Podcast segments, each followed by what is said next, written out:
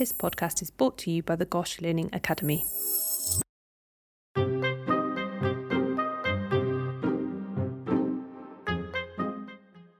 Hello, and welcome back to Gosh Pods.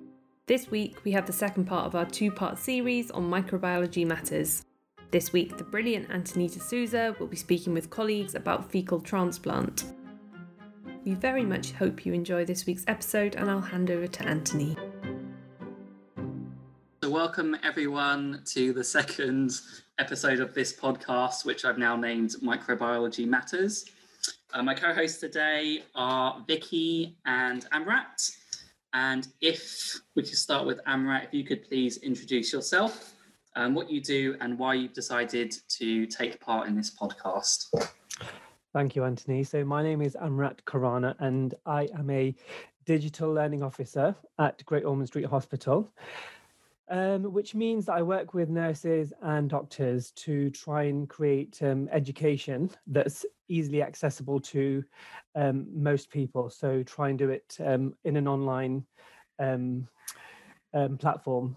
So, you know there are learners that don't have to come into the hospital to learn they can do it online at home or whenever they get some free time so this is quite an interesting subject fecal um, transplants and i guess i'd like to know a little bit more about what it is and and the roots of transplant is my main question just because i've come across this topic before um, and i've had conversations before not actually knowing very much about it so it'll be really nice to learn something new today Excellent. And Vicky?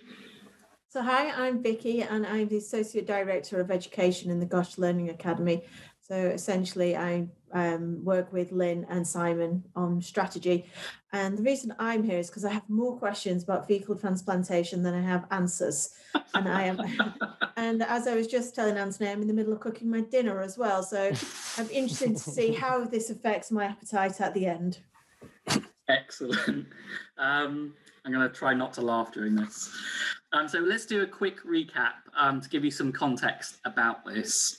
So, in healthy people, the intestinal tract has a diverse population of bacteria um, which colonize and live there and take up space. So, when patients are given broad spectrum antibiotics um, to treat infection, these also kill these beneficial bacteria. So, if an organism holds Clostridium difficile is present. I'm going to call it C. diff from now on because there's a lot of um, issues about what you should actually pronounce, how you should pronounce it, and I always get it wrong. So C. diff um, is present. It will multiply and take up the space that's left by the good bacteria after they're killed. So then C. diff then produces toxins, which basically inflame and damage your colon, um, causing severe pain, diarrhea, and vomiting, which is obviously very, very bad. This can also lead to what's called toxic megacolon, which is severe inflammation of the colon and it causes it to really swell and can result in death. So, obviously, not good. Um, so, first line treatment is usually treatment with antibiotics. Um, but you can get like a 20 to 25% relapse after you've used these antibiotics to try and kill C. diff. So sometimes it doesn't work the organism can become resistant, and then you go back to having all the symptoms you had before. So, this is where a fecal microbial transplant or fecal transplant comes in. It aims to replace those good beneficial bacteria that were lost. And after two procedures, it's 94% effective, which is really good. So, my first question for you guys is how do you think this procedure is undertaken if you had to guess? You know what? I, I was thinking about this and I was and I was making myself feel sick. Um, because there's two ways, I guess. there is two ways, yes. Yeah. Um, I don't know. I I actually came across a diagram a few a few maybe last year you know when when, when i came across this topic and, and i thought oh i'd google a diagram and i can't remember but the way the diagram was um, constructed was that it goes in um, that way which i can't imagine unless it see see that's where my question is if that is the case is it is are these samples that are the healthy samples screened because it's I mean, it's fecal matter, isn't it? It's Yeah. fecal. So, and so yeah, that's a good way. question. We're gonna come to that. You're right. There are two ways um, to administer the transplant, um, and donors are screened. So we we will get onto that shortly. Vicky, can you perhaps? I, I don't know, um, but I'm kind. I wondered if it was made into tablets almost, based on my parents using lion poo in their garden to stop cats coming in. They Nice. have they have lion poo capsules that they put in the garden, and then um, cats smell it. And so I just wondered if we do the same with human poo that we do with lion poo. Okay, so I hope you guys aren't squeamish because I'm about to describe the process. So 60 grams is mixed with 250 to 300 mils of water. So I think that's half a pint. Um, sorry, saline solution it's mixed with. So it's homogenized by being shaken together, or often hospitals will have their own food blender, which they use specifically Yeah, you'd want to keep it separate. yeah, you definitely want to label it with fecal transplant blender. Um, Don't want to make a smoothie in that. oh, that that's one So- smooth that you wanted to say. so once you've made your solution, it then needs to be filtered through a gauze or coffee filter type gauze to remove the large bits. Um, and then you normally administer it via the lower gastro tract um, by a colonoscopy. So the good thing about that is you can kind of see where you're putting it and you can kind of make sure you target areas, etc. Or via a nasogastric tube, um, which obviously goes up through your nose and down to your stomach. So those are the two ways. Um, there's advantages and disadvantages to both, um, which we won't dwell under, but that's the procedure. So questions, I don't know if that makes it better or worse for you guys. Like, do you think that's I think it makes it better than than what I was imagining. It's better than actually drinking it. I think you need to Yeah. Thank you, Vicky. Exactly exactly what I was saying. I just didn't want to say it out loud. I mean, we make children drink some foul medicines. You know, we make them drink saline. You know, we essentially make them drink salty water. Some stuff is tastes really bad, but I think that's got a psychological thing as well. Even what, no matter what the taste is. if you ever have to take the cholera vaccine, that is literally a drink that you have to drink. Um, Oh, just, wow. just throwing that out there. Um, A lot of so medicines questions- that don't taste good. I know, yeah, I can't imagine it doing so. Um, so, what would you feel? Com- would you feel comfortable asking your flatmate, partner, or family member to be your donor if you were ill? So often they say that if you live with someone that's closely associated with you, they're more likely to have your similar um, bacterial microbiome or bacteria that are normally in your body. You'd be exposed to similar-ish risks. It kind of reduces the risk. Would you feel comfortable asking, for instance, your flatmate or your partner or family member to be a donor? Or do you think this is just really gross and you'd find it really awkward? It's got to come from somewhere. Um, someone has to produce it. Um, I think in pediatrics, it makes real sense for it to be the mum. Yeah. because there's a lot of evidence kind of around breastfeeding and the whole kind of process of being on skin to skin, sharing bacteria. So I think in the pediatric population, it makes real sense for it to be mum because they all have, you know, most children will um, kind of have the, that same, yeah, microbiome as, as their family. Um, would I ask my partner? Yeah, why not? It'd be an unusual conversation and one I've not ever had thoughts about how I was going to address.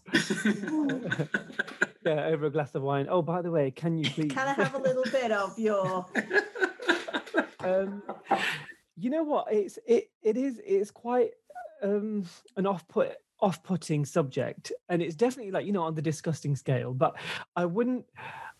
I wouldn't mind. I mean, I'd certainly ask a family member or a close friend. I mean, I'd probably ask a family member as opposed to a friend, just because you know they'd probably share more of the um, similar type of you know bacteria, or I don't know. But um, I'm not entirely sure how my family would react. My mum would probably probably say no, whereas my siblings might say yes because it might be less disgusting to them. My mum's from a completely different generation, so this concept will be completely new to her. She's 70, so it was like, oh, putting my fecal matter into you will be really disgusting. But yeah, I would, I would definitely, definitely ask, especially if it would help me. Mm. It's because I suppose you're sick at this stage as well. Yeah.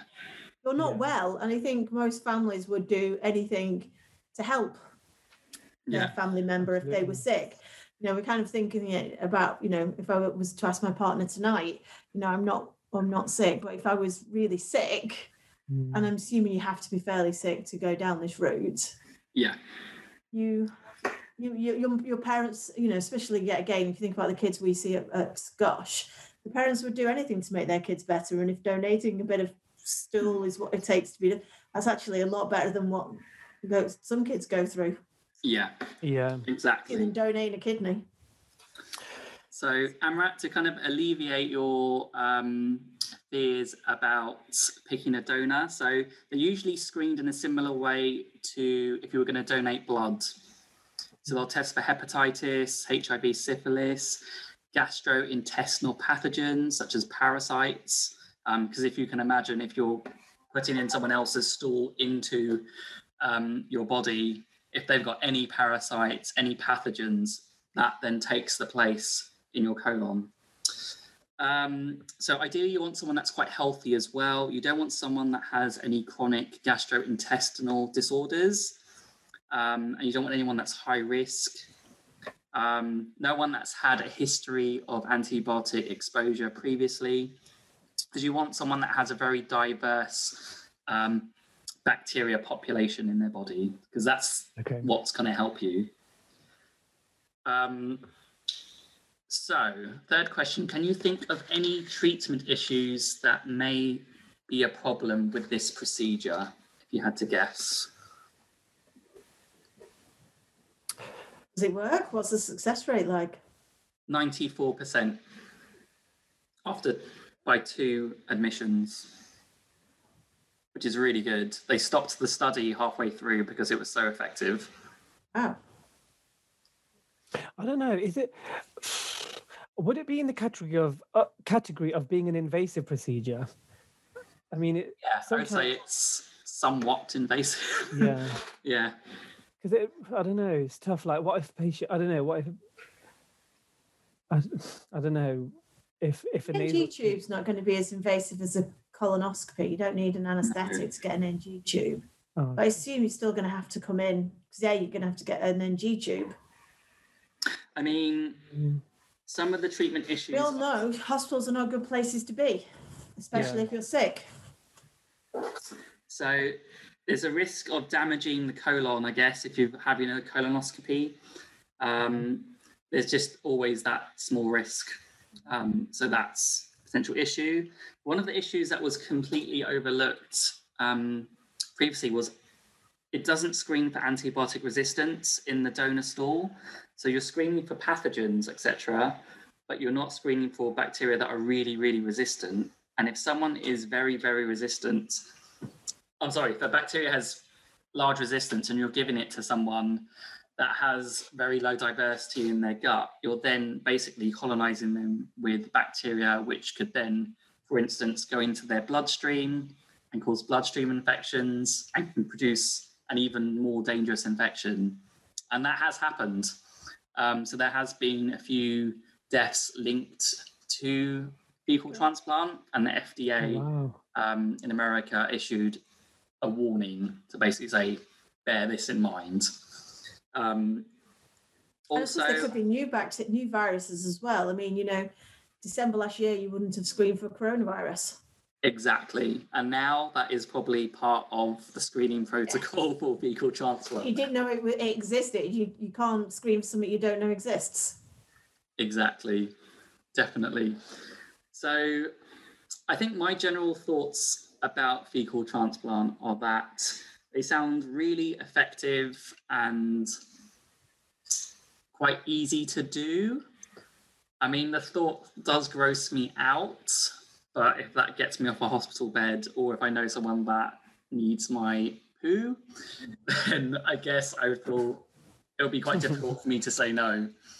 Um, the thing that I, the thing that I'll remember about this podcast or about this topic that I didn't really know before was that this was actually described um, about 1,700 years ago by a Chinese medical scientist called Ge Hong, um, and he used it to treat people with severe diarrhea or food poisoning.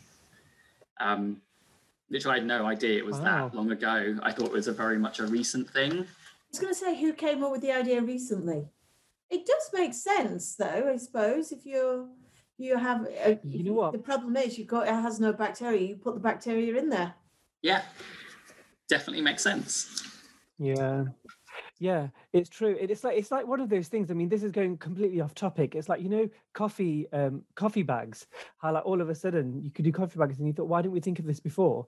You know, with this Yeah. trans transferring healthy bacteria into like, Yeah. you know, like into someone who needs the healthy bacteria is really like and you know what? There, there is more and more research. I, I know like from previously coming across this topic to suggest that you know our microbiota has so many different benefits to our health um and not just physical health but mental health. And and so i think if there's any new way of supporting or supporting people who are ill um, and helping them get better and and it's not using antibiotics then i think it's definitely a win win I mean, there's a lot of studies um, with fecal transplant in relation to other chronic diseases.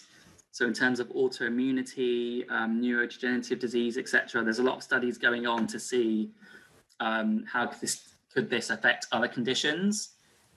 Um, so, one fact that I found that was quite interesting was that you are more microbe than human. So, if you counted all the cells of your human body, only 43% are human. 57% is what is called our microbiome. So bacteria, viruses, fungi, um, etc., which is quite shocking when you think Wow. about it.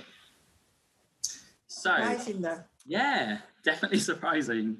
So you can see how these things have such an impact on you. And the diversity Yeah. changes depending on your environment, what you eat, what you drink, how you exercise, everything like that. Wow, that's so No. interesting. And you know? A lot of people don't realize that. I think if you say bacteria to somebody who doesn't necessarily have much awareness of med- medicine or science, um, then they just think, oh, bacteria is bad.